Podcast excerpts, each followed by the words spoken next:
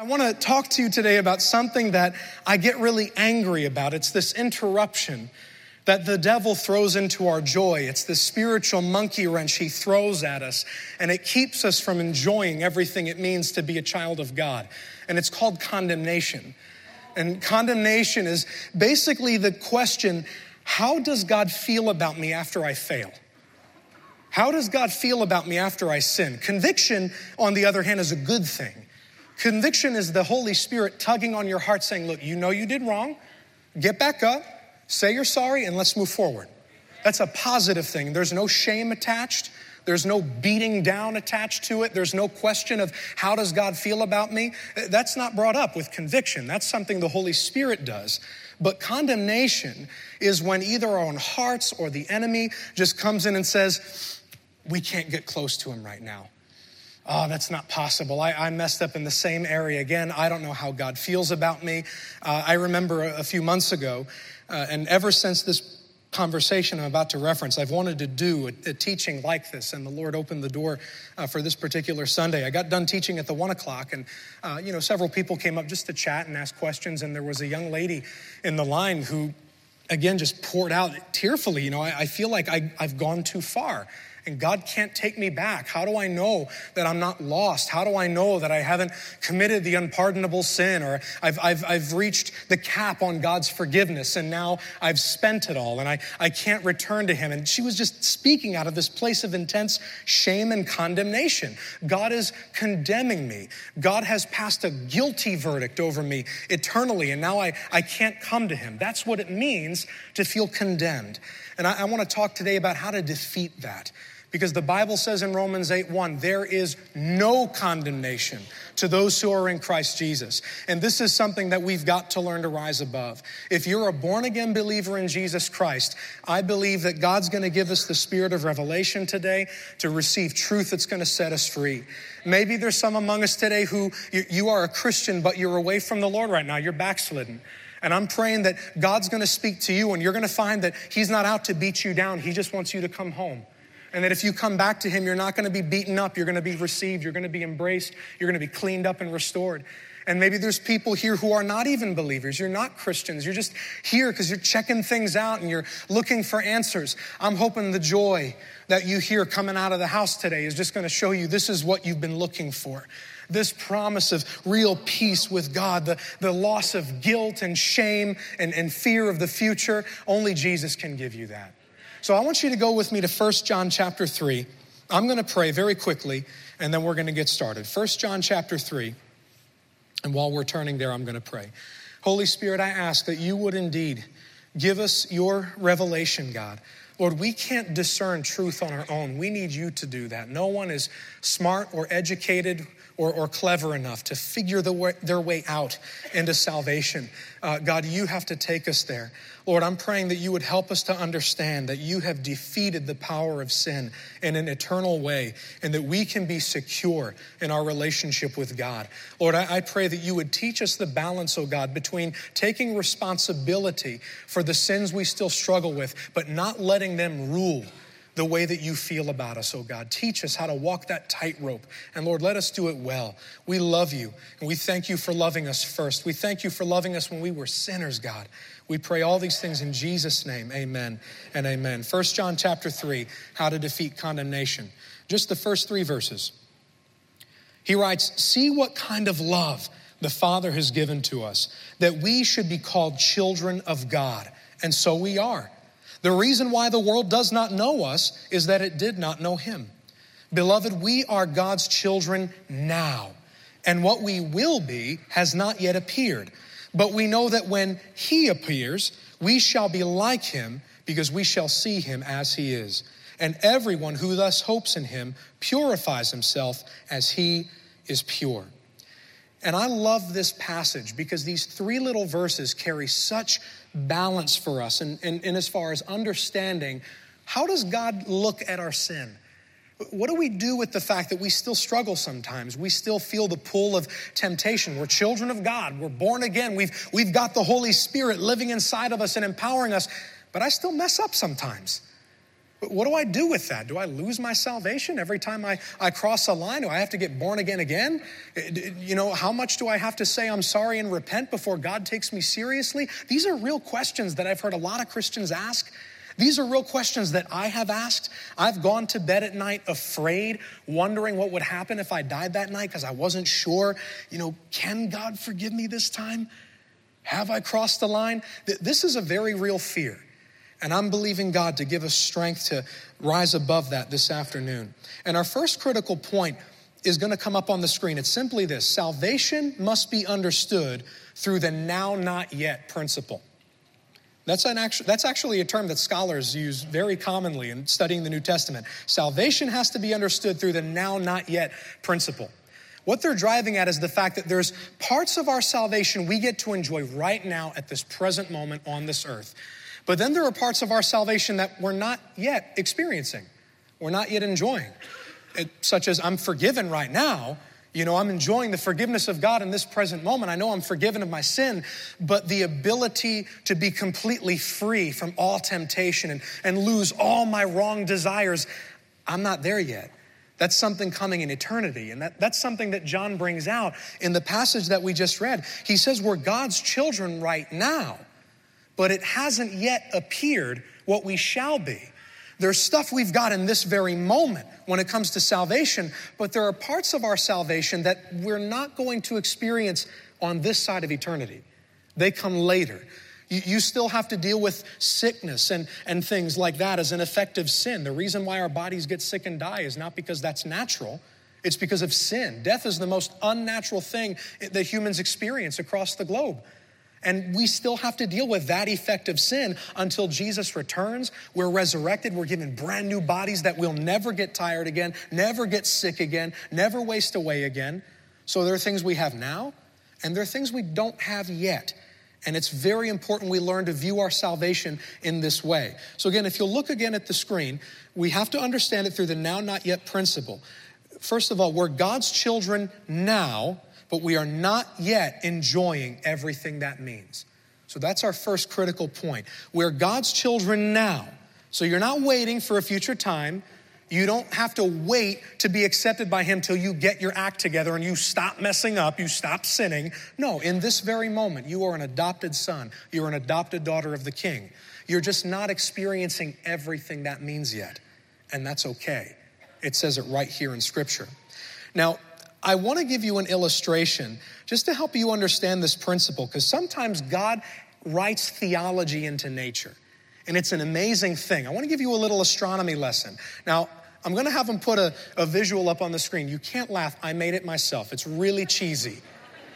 And I'm not a graphic designer or anything like that. I got all these images from the magical lands of Creative Commons, for those of you that know what that means. But anyway, give you a little astronomy lesson. Astronomers have this cool little principle called the time machine effect. And the reason they call it that is because the distance of the stars and the amount of time it takes for their light to reach the earth takes a long period of time. They're so far away. Like when you go out in the night sky, not in New York, because you can't see the stars in New York at night. Um, but anyway, you go out at night into a place where stars are visible. If you look up and let's say you pick a random star in the sky, we've got one up on the screen there. You standing on Earth, if you pick a star that happens to be eight light years away, you don't see that star as it is. You actually see it as it was eight years ago. Because it takes eight years, somebody's mind was blown. Isn't that awesome? You know? You, it, that, they call it the time machine effect because you're not seeing it as it is. You're seeing it as, as it was eight years ago because it takes eight years for the light of that star to travel to Earth and become visible to your eye and to mine. Did you know the light of the sun actually ages? It takes eight minutes for the light of the sun to reach the Earth and become visible to you. We don't see the sun as it is. We see the sun as it was eight minutes ago, and we're just catching up throughout the day. Same thing with all the stars out there in the galaxy. Let me see, read you a real quick excerpt from an article published by the American Astronomy Society. It says, Light from the sun takes eight minutes to reach us so that we see the sun as it was eight minutes ago. Similarly, we see the stars in the nighttime sky as they were decades, centuries, and even thousands of years ago. It takes time for the light to reach us and become visible. This is where it gets cool. Let's say that star that we picked out in the sky were to burn out. If we can go to the next slide, please. That star burns out. Remember, it takes time for the light to travel and get to Earth. That means you're not going to know that star is gone for another eight years. Now, this is what's really wild. It's like, which one is real? Because the light is really there. It's not an illusion. It's real starlight, still in existence, still traveling to Earth and becoming visible to us. But the star is really, really gone. It's really not there, but I really see the light. Which one do I believe?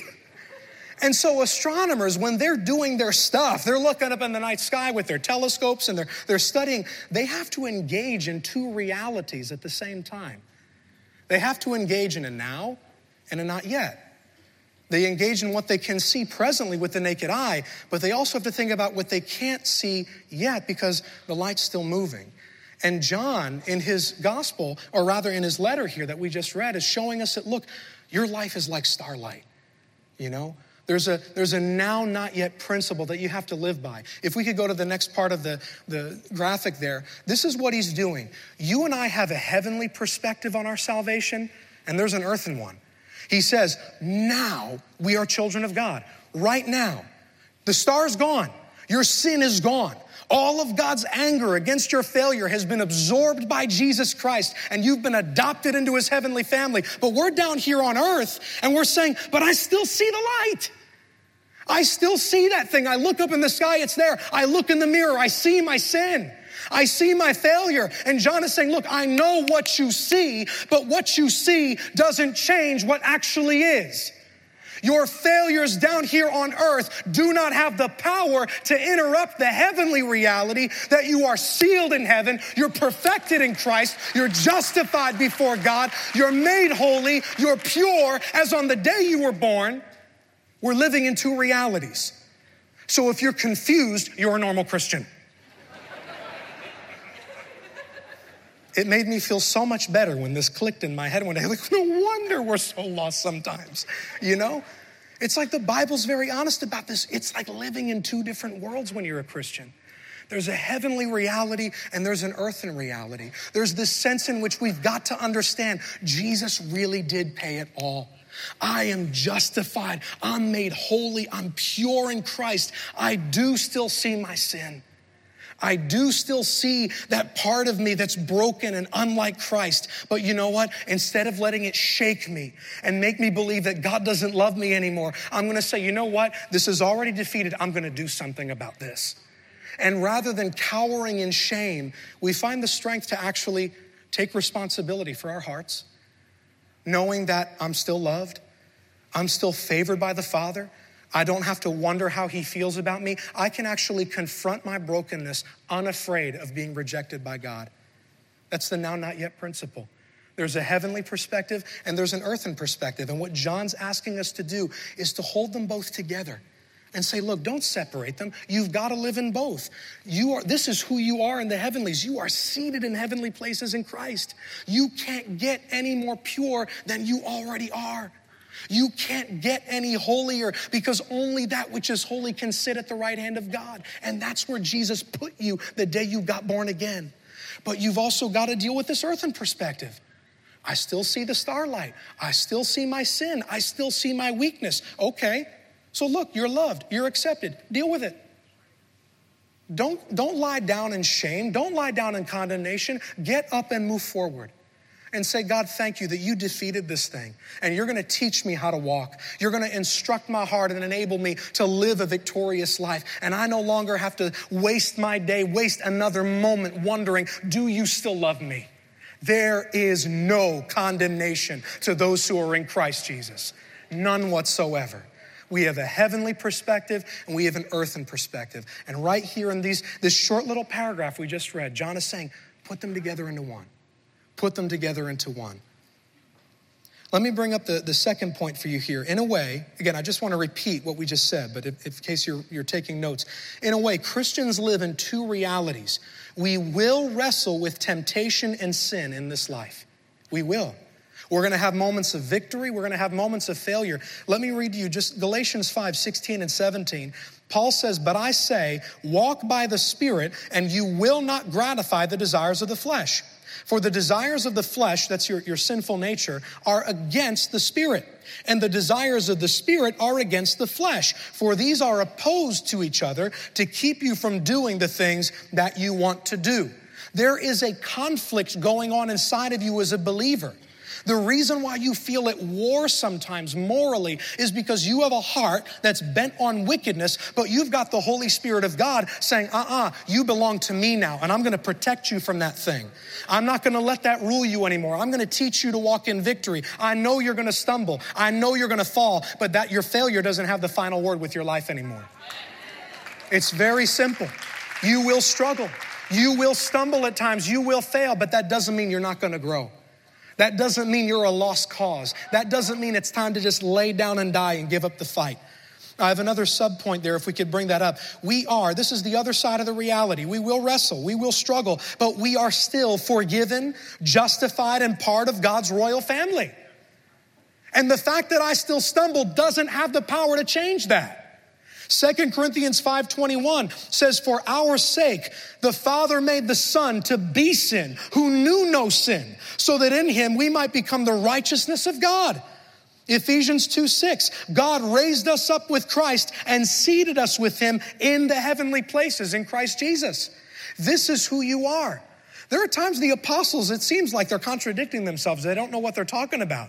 The same apostle Paul who tells us in Galatians 5, you're going to have an ongoing struggle throughout your life with sin. So learn to walk by the power of the Holy Spirit, is the same one who tells us in Ephesians 2 6, you're already there.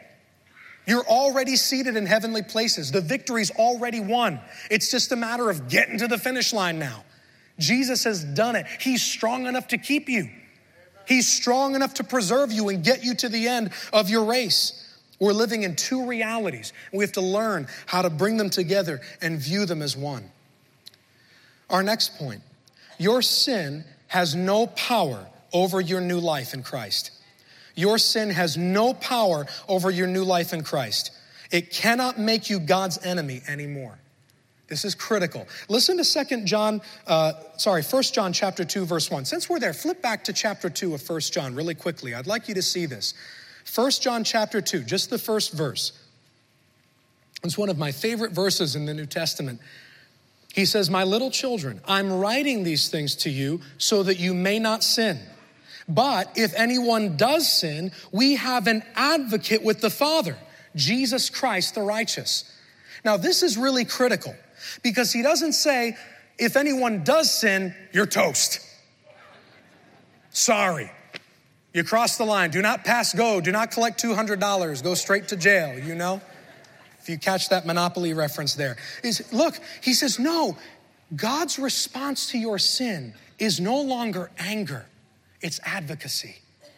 Think about that. He says, if anyone does sin, we have an advocate with the Father. Jesus Christ the righteous. Advocate in Greek, it's basically the word for a lawyer. It almost gives the image of, of running to the side of a person in trouble so you can speak on their behalf. So when you sin as a Christian, when you fail, when you violate God's moral standard, God does not withdraw from you. He does not take his Holy Spirit and say, That's it, I'm leaving until you get this straightened out. John is saying, No, when you sin, Jesus runs to you and he stands beside you and he says, Father, I already paid the price for this. I already died so they could have victory over this. They're already pardoned. They're already forgiven. They're already made free. They can't be defined by this failure anymore. It's time to get up and move forward. God's response to your sin is no longer anger, it's advocacy. It's advocacy. He no longer responds in judgment. God is for you, He's not against you. I had an interesting moment with the Lord over uh, the, the holiday. I was down uh, in Louisiana with my, my wife and my son. That's where we, we go to, uh, you know, take vacation because we visit her family and nobody expects anything of me. It's awesome. So I just get to be lazy. It's wonderful. But uh, I, have made some good friends down there. One of them in particular invited me, you know, you could just come and, and, minister at our, at our church on a Wednesday night. So I'm there for service and, you know, just milling around, greeting people and saying hello. And, you know, when my wife and I go anywhere together, you know, it's expected Nick's gonna preach, and either Christina's gonna sing, or Nick and Christina are gonna sing together. Now, I don't sing without my wife, it's a policy that I have. I don't do it. So don't get any ideas, because you you went out on a limb there at the marriage conference. I'll never forget that. I forgive, but I don't forget, you know. Now, not yet, you know. Not yet fully like the son. So my wife's not here today, but, you know, so, but I really was not wanting to sing that night you know, I had a message in my heart. I'm like, oh, I don't want to think about having to do a song. And it's just, it's not my ministry, you know, it's not my thing. My wife has this wonderful anointing. She's my favorite worship leader, and I don't need to be biased to say that she sings and the presence of God comes down. Um, and I just, I really wasn't up for it that night. I had just gotten over a cold. My throat was scratched. I was like, I need to save my voice. And, you know, I, I had this funny thought when I, I actually came out and said, yeah, I think it's just going to be my wife singing tonight. This horrible fear came over me that because I was withholding something, God wasn't going to anoint the message. You know, and, and very often we, we as Christians go through stuff like that. If we're not squeaky clean, if we don't do everything just right, God's blessing is going to be withdrawn from us. And this, this fear came over me like, oh man, should I just should I just suck it up and, and sing with her? You know, I, I really don't want to do it, but what if I'm not anointed? What if God's going to withdraw his presence? And the Holy Spirit spoke to me plain as day right there in the sanctuary, right there. I almost like, I had to contain myself because it just broke my, my heart and I, I needed to repent to him. He, he asked me, he said, Why do you always think I'm against you? Like it was the clearest, one of the clearest he's ever spoken to me. And I, I really had to hold back some tears. I was like, I do think that about you. I still, after all these years of ministry and teaching and, and all this understanding that I, I, I show that I have, it's like I still think that you're, you're against me sometimes. If I, if I miss a step, you're going to withdraw. Like you're, you're some hypersensitive person, just, oh, you hurt my feelings, Nick. I'm not going to anoint you now. And thank God he's more secure than I am. And a lot of times that's what it is. We're imposing our own insecurities on God, thinking he's like us. But he's stronger than we are. And that moment changed me. He's not against me. He's not against you. Jesus is so for his church. He loves his church. You read the, read the letters that he wrote to them in, in, in chapters two and three of the book of Revelation. I mean, those chapters, if you read those and just get like, the church is all messed up and everything, you've completely missed the point. You've completely missed it. The worst church of the bunch is probably Laodicea. He has no compliment to pay them, nothing good to say about them. Just warnings of judgment if they don't get their act together. But in the end of the letter, he says, As many as I love, I rebuke and I discipline. Be zealous, therefore, and repent. And we get all amped up, those lukewarm Christians, this and that. You know what? Jesus loves those lukewarm Christians. You better be careful. You don't talk about his bride in a way that he won't talk about her. He doesn't beat down his bride. And I don't ever want to become that kind of man because I've had plenty of times where I needed grace, I needed mercy, I felt like a failure, and my heart just burns for failures. My heart burns. That's why I just, I'm passionate about this kind of subject because I know what that is to, to love God, to want to walk with Him, but be so frustrated that you just can't get it. God loves you, and He has all the patience in the world for you, and He's not against you. We're in a struggle.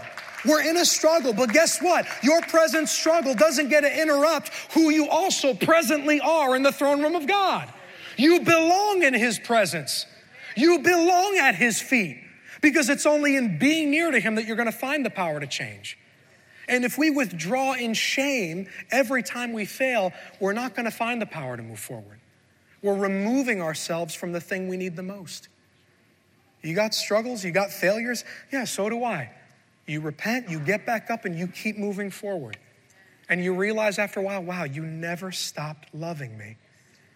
And you fall in love with him that much more because you realize he's even better than you ever imagined. You had him all wrong. And he just becomes that much more wonderful, that much more lovely.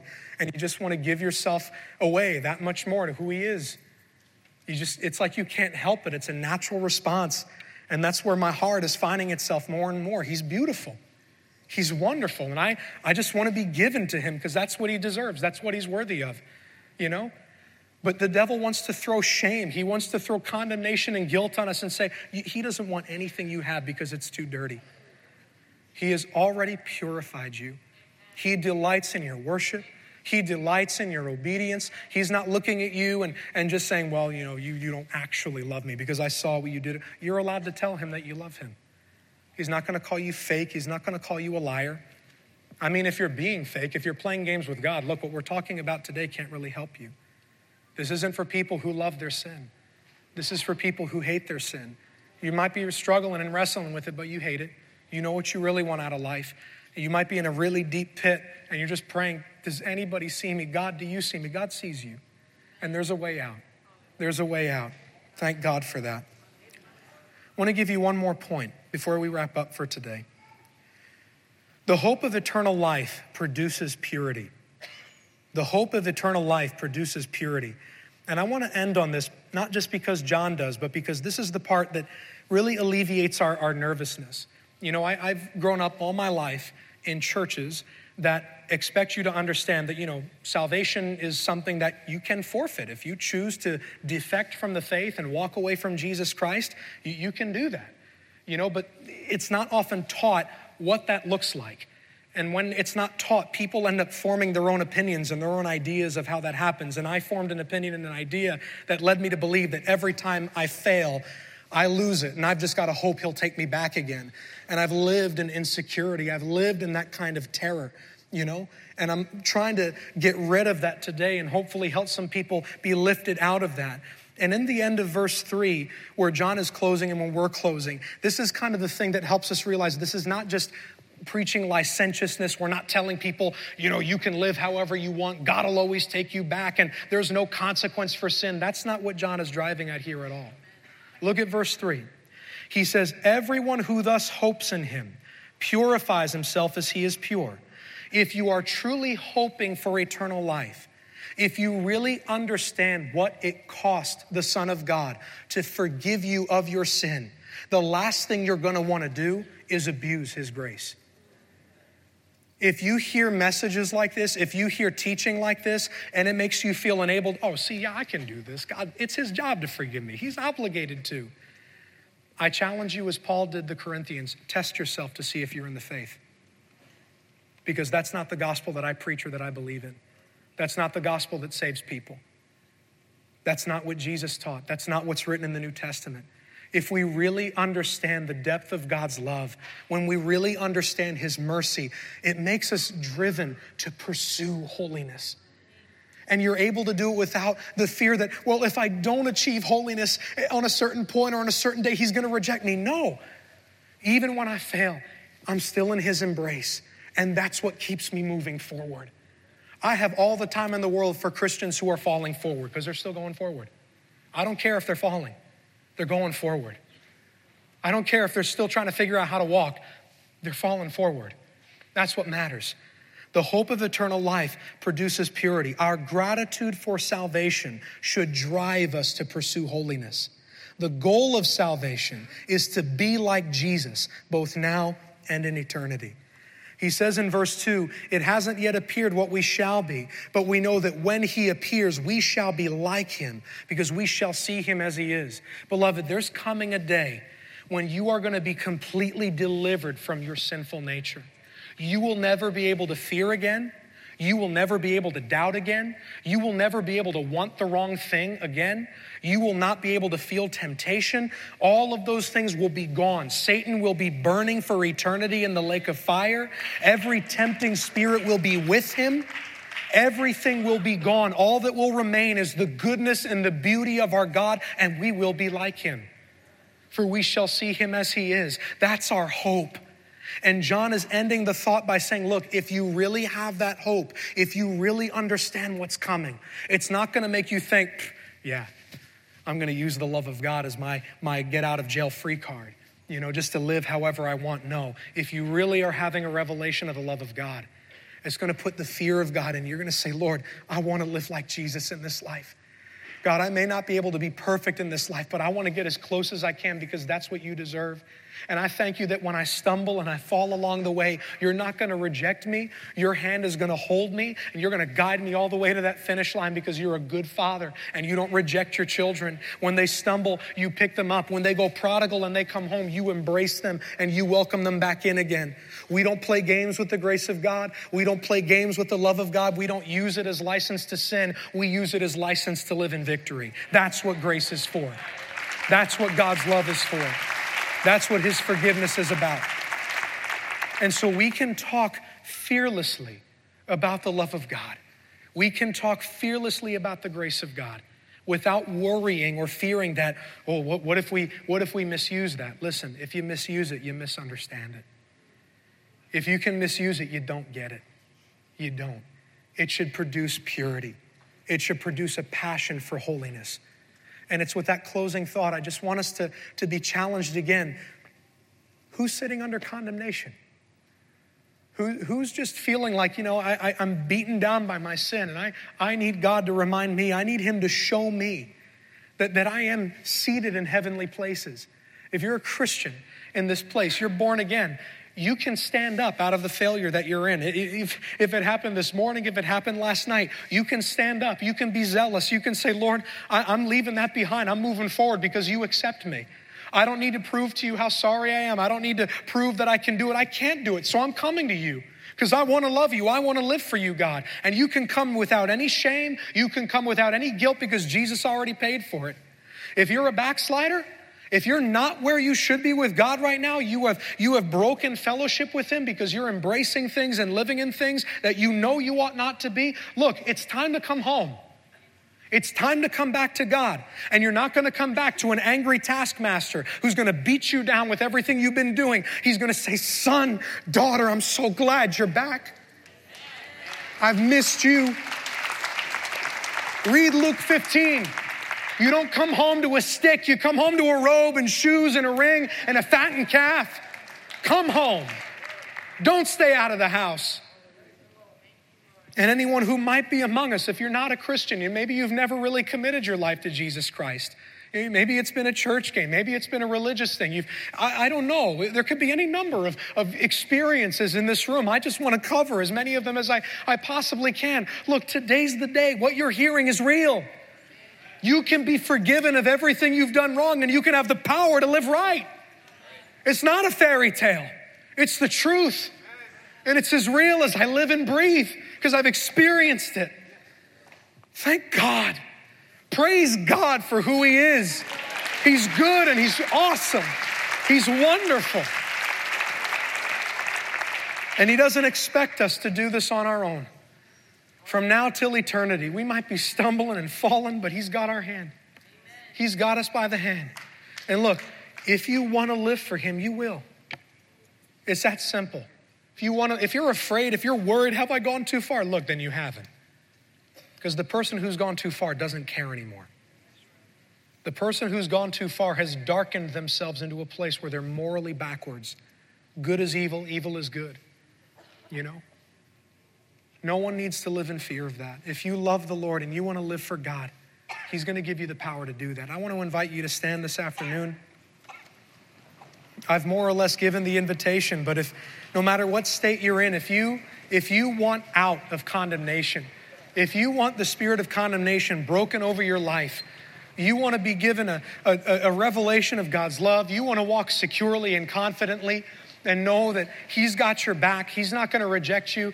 And look, it's a simple invitation. I want you to come down to the front. We're going to sing a few songs, and I want to come back and pray for you and believe God to set you free and put the devil's head under your feet because he has no right to tell you who you are. He has no right to get you so fixed on your, your earthly perspective, your earthly struggles, that you can't believe the heavenly perspective. That's what he wants to do. And we're out to defeat that mission today. So if that's you and you need God to touch your heart, just come and pray and ask the Lord. Just sing to Him, and we're going to come back and pray and believe God for mighty victory. There's no sin, there's no sin, no failure that He hasn't already paid for. There's no case the devil can build against the Christian that will make God change His mind about you. Nothing. He's got nothing on you because Jesus absorbed all the wrath that God had against your sin. So just come and let's believe the Lord this afternoon. Lord Jesus, I want to pray for the power to get back up, God, for my brothers and my sisters who have come down to this altar. God, I thank you, Lord, that there's nothing stronger than your love for them. Lord, the condemnation that they feel pressing on them, ready to crush them, God, isn't stronger than your love. And Lord, I'm praying that you would fix their eyes on heaven again, Lord, to see one more time, even in your word, that they have an identity in Christ that their present failures can't touch and can't change and can't alter. God, I'm praying that you would rebuke the condemner. I'm praying that you would rebuke the accuser, Lord. The book of Revelation says that the accuser of the brethren has been cast down. So, Lord, I thank you that every case Satan had built against us, you've already thrown it out of your court. Every case that our own hearts build against ourselves, you will not hear it because the only case that you'll ever hear about us is the one that Jesus has built for us, oh God. And that case says innocent, not guilty, because all the penalty that was deserved was poured out on the Son of God on that cross. All of the righteous anger, all of the righteous wrath that God had against our sin was poured out on Jesus. And all those who put their faith in Him and receive that sacrifice are free God, thank you that we're a free people today. And Lord, we no longer have to fear what you think of us. We no longer have to fear what you would say to us, Lord, if we were to pass away, oh God. Lord, if we were to die, Lord, we know your word says to be absent from this body is to be present from the Lord. We know what happens to us as Christians. We die, we go straight to glory. Lord, thank you that even when we're going to die in our brokenness, Lord, we're going to die, oh God. We're going to pass out of this life still with things unfinished, not perfected, still undone, and yet you're still going to receive us, Lord. God, thank you for that. And Lord, I pray that this understanding of your love would produce a passion for purity in us, oh God, a passion for holiness, Lord, that we will not play games with the love of God, that we will not play games with your grace, oh Lord. Jesus, I pray that you would teach us, oh God, to walk, Lord, knowing that even if I stumble, if I fall, I'm not going to stay down in my shame. I'm going to get back up again because Jesus is worthy. Jesus is deserving of that life.